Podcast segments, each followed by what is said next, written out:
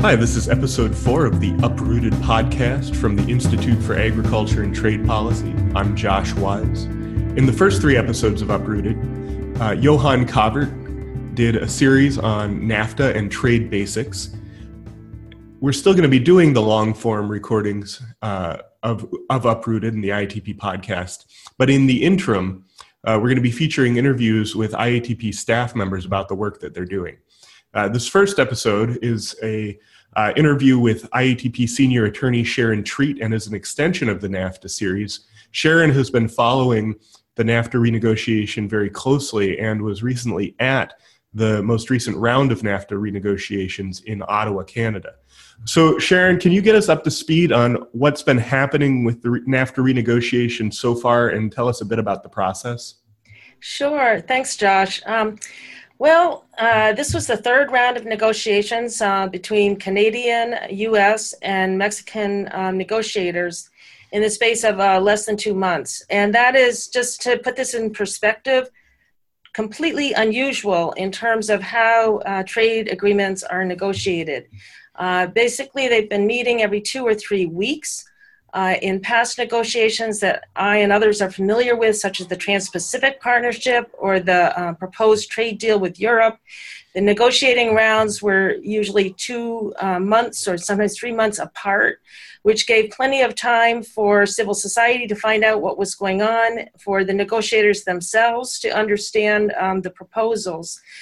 This is being done uh, even. Uh, um, U.S. Trade Representative Lighthizer used the term at warp speed, and others have used term simply saying this is just plain reckless because uh, they they're moving way too fast to involve people and to even know what they're talking about uh, half the time. Wow! And can you back up just a bit and give us sort of an overview of how trade negotiation uh, normally work and what the USTR's role is in the federal government? Sure. The USTR, or U.S. Trade Representative, is an office that's part of the executive branch of the president. It's actually in the office of the president. And so that's usually the primary um, negotiator for the U.S. government. Um, they come up, come up with um, proposals, um, usually in with extensive consultation with various agencies of U.S. government. Um, and then those uh, texts are shared or not shared, depending on uh, the administration, with some members of Congress, as well as so called cleared advisors, who are largely uh, representative of industry. Uh, who have an opportunity to see the text before it is, um, pro- you know, provided to the other countries' negotiators, and there's actually negotiations around that. And you're a, you are a cleared advisor, but you're not allowed to talk about what you see, right? Right. There, there are mostly these industry committees, but there's a couple that are based uh, on other criteria. And the one I'm on represents state and local government because I serve on a commission that's made up of um, civil society and um, government officials in the state of Maine looking at trade policy. So I represent that on a committee called the Intergovernmental Policy Advisory Committee. Um, so we do get a chance to look at some text. I will say that. Um, and we're supposed to be able to give comments on it but like what's happened in in this negotiation over the renegotiation of nafta is that this text is literally posted you know a day or before it's it's being offered as you know for negotiation. So the the idea that that you can look at five or six or ten or 20 pages of text and be able to provide useful comments uh, without being able to consult with anybody else that might be an expert on the subject and then provide those comments in the space of you know a day or so uh, it isn't really consultation. And um, it doesn't you know i don't think it's going to result in a better process uh, at all and you know, one of the things that we constantly said uh, during the Trans-Pacific Partnership was that trade policy is the lobbyists making laws behind closed doors, and the legislators don't get to see it until after it's done. And it sounds like with uh, NAFTA renegotiation, they've kind of taken that and put it on steroids, so it's even less transparent than the untransparent TPP. Well, that's certainly true. I mean, the TPP was not an ideal process, and we had plenty of complaints about it um, under the last administration. Um, this process is even worse. For example, uh, under the TPP process, at a minimum, there were opportunities for civil society groups such as IATP to give presentations to negotiators uh, in public forums. Uh, and there were also regular briefings um, of civil society and other stakeholders, including industry groups, uh, by the chief negotiators at every round, an opportunity to ask questions in front of the media, uh, and all of that that's all gone away. Um, there's no opportunities for uh, civil society stakeholders to make presentations. Things are going so fast. In fact, we had a conversation with one of the Canadian um, officials who said, "Well, this is just going so fast. There's no possibility whatsoever for us to, um, you know, take account of stakeholders and you know have kind of meetings with them and um, you know an opportunity for them to present i mean you can set up meetings one-on-one if those negotiators are willing to do so uh, but that is sort of a very inside game that you know uh, very few um, organizations really have the capacity to do that and it's very much limited with whether the negotiators want to talk to you and even getting the names of the negotiators is pretty much um, you know very very difficult mm-hmm.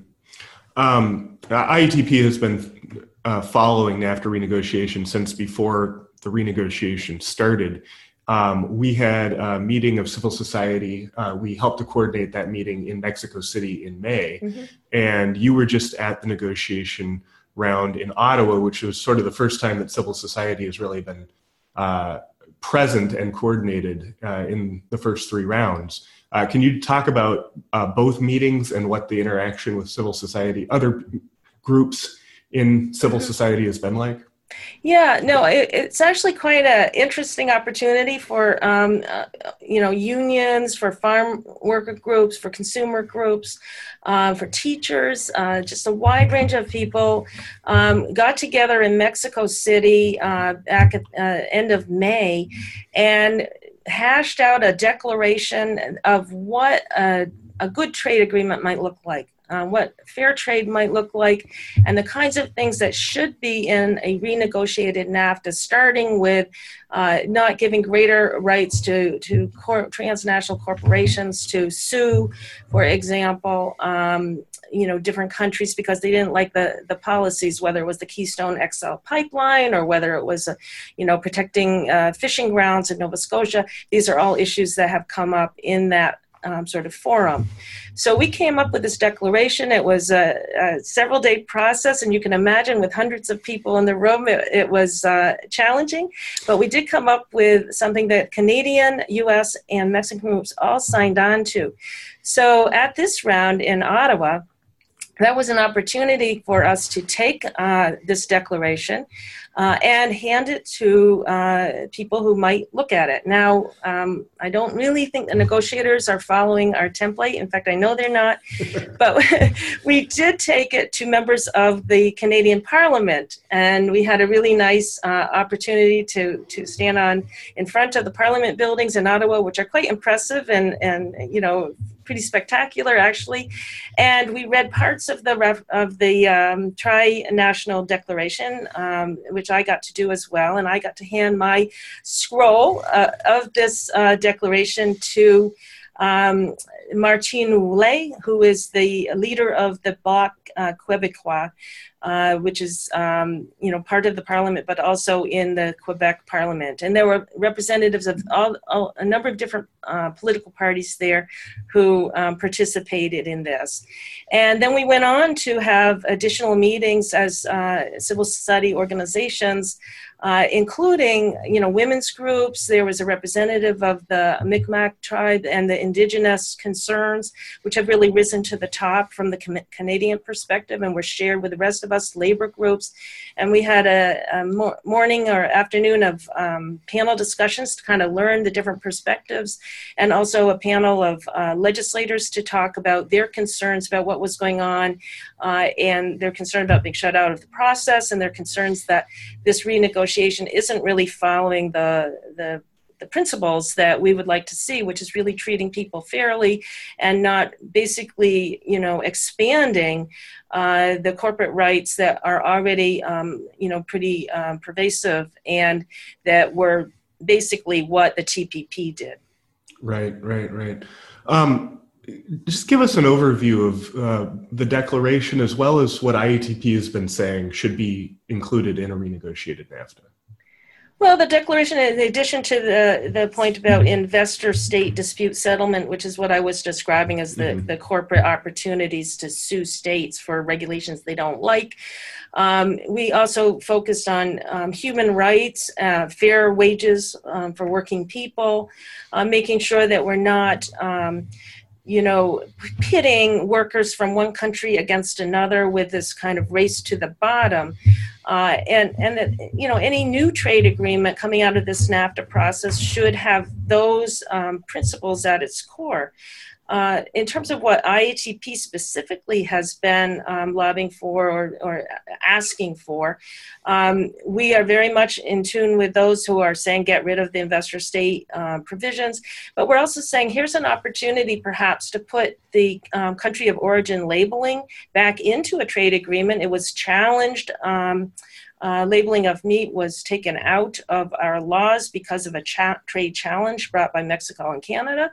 So part of what we're saying is hey if we're going to have renegotiation of these issues here's an opportunity. You have everybody in the room. Maybe we can come up with a way of making sure that consumers know what's in their food and farmers uh, can get the benefit of people knowing that um, this is farm raised food um, from one country or another um, another big issue that we've been uh, talking about is has to do with um, dairy policy. Uh, dairy farms are suffering everywhere in the three countries, particularly Canada and, and, and the U.S. have have a, a lot of dairy farms with farmers really struggling and and, and literally dumping um, uh, uh milk out on the ground um, because they, they're producing too much and aren't being paid enough. So Canada has a system, uh, it's called the Dairy Supply Management System, that keeps the amount of dairy produced kind of in uh, line with what consumers want to buy, and it, it helps support farms be sustainable. And this is a system that IATP thinks, hey, if that works in Canada, they should be allowed to do that. It shouldn't be trumped by a trade agreement. And if there's farms and, and farm policy in the US that needs to be fixed up, maybe this is a model we could look at, as opposed to the priority of the of the current administration is to get rid of uh, that system in Canada as part of the NAFTA deal.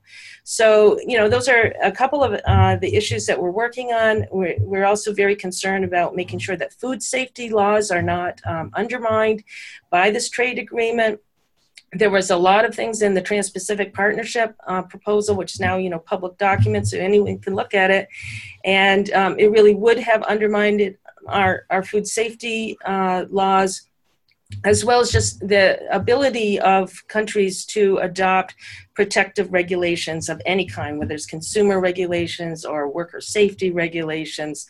Um, or environmental policy, uh, climate, uh, protecting our climate and improving and addressing climate change. These are all things that we think a renegotiated NAFTA should um, promote and it certainly shouldn't um, be used as a way to uh, to prevent us um, from doing those things. And that's the big concern. The TPP would have prevented uh, sort of progressive forward action on these um, policies and, and towards these goals. And we want to make sure that this renegotiated NAFTA doesn't turn into, um, you know, basically the TPP with only three countries. Yeah, yeah, definitely. So to walk uh, to wrap up the process, why don't you just sort of walk us through what's next with NAFTA, and then, you know, how do we make sure that those priorities don't get into NAFTA? Yeah. Well, the next round is in two weeks. Uh, so get ready. and it's going to be in Washington, D.C. or in the area. Uh, again, there's not a great deal of transparency even about where these rounds are meeting. It's starting on October 11th. And my understanding is that a major focus is going to be on this whole system of dispute resolution and whether or not corporations can sue countries which means that this is an opportunity for everybody who has been talking about this, who's been signing petitions, uh, saying that we shouldn't have um, this system in NAFTA, can come to Washington, D.C., or weigh in on Twitter and, and Facebook and say, yes, we are in agreement with uh, making sure that this is not in um, the new NAFTA. And this is an opportunity to do that. There's going to be, and that's the fourth round. Um, there's going to be several more rounds before um, the end of December. Uh, it then goes to Mexico at the end of October, beginning of November, and then there'll be a round back in Ottawa uh, in um, the, the middle of November. And then the final round that we know of has been scheduled for um, somewhat early in December in back in Washington, D.C., or at least in the United States. So there's going to be many opportunities to weigh in quickly. Uh, and I think people really need to because this is happening so quickly that there isn't an opportunity to really know what's what's happening, uh, and bad things happen in the dark, and uh, and mm-hmm. this is pretty much in the dark. So you know we need to do what we can to to raise attention to to these issues and to the to the the process, which is uh, you know seriously flawed uh, slow things down and make sure that uh, you know any agreement that comes out of this is the kind of agreement that we want, which is about fair trade, you know, human rights and human dignity, uh, you know, and you know, safe food, water, and sustainable agriculture. Well, Sharon, thanks a lot for talking with me. Uh, this is sure. the Uprooted podcast from the Institute for Agriculture and Trade Policy. For more information, including to view our NAFTA portal with 25 years worth of research on NAFTA. Visit www.iatp.org. Next week's episode is going to be looking at our Farm to Institution program. October is Farm to School Month, and Farm to Institution is an alternative to the global commodity export agricultural system. I'm Josh Wise. You've been listening to Uprooted. Have a good week.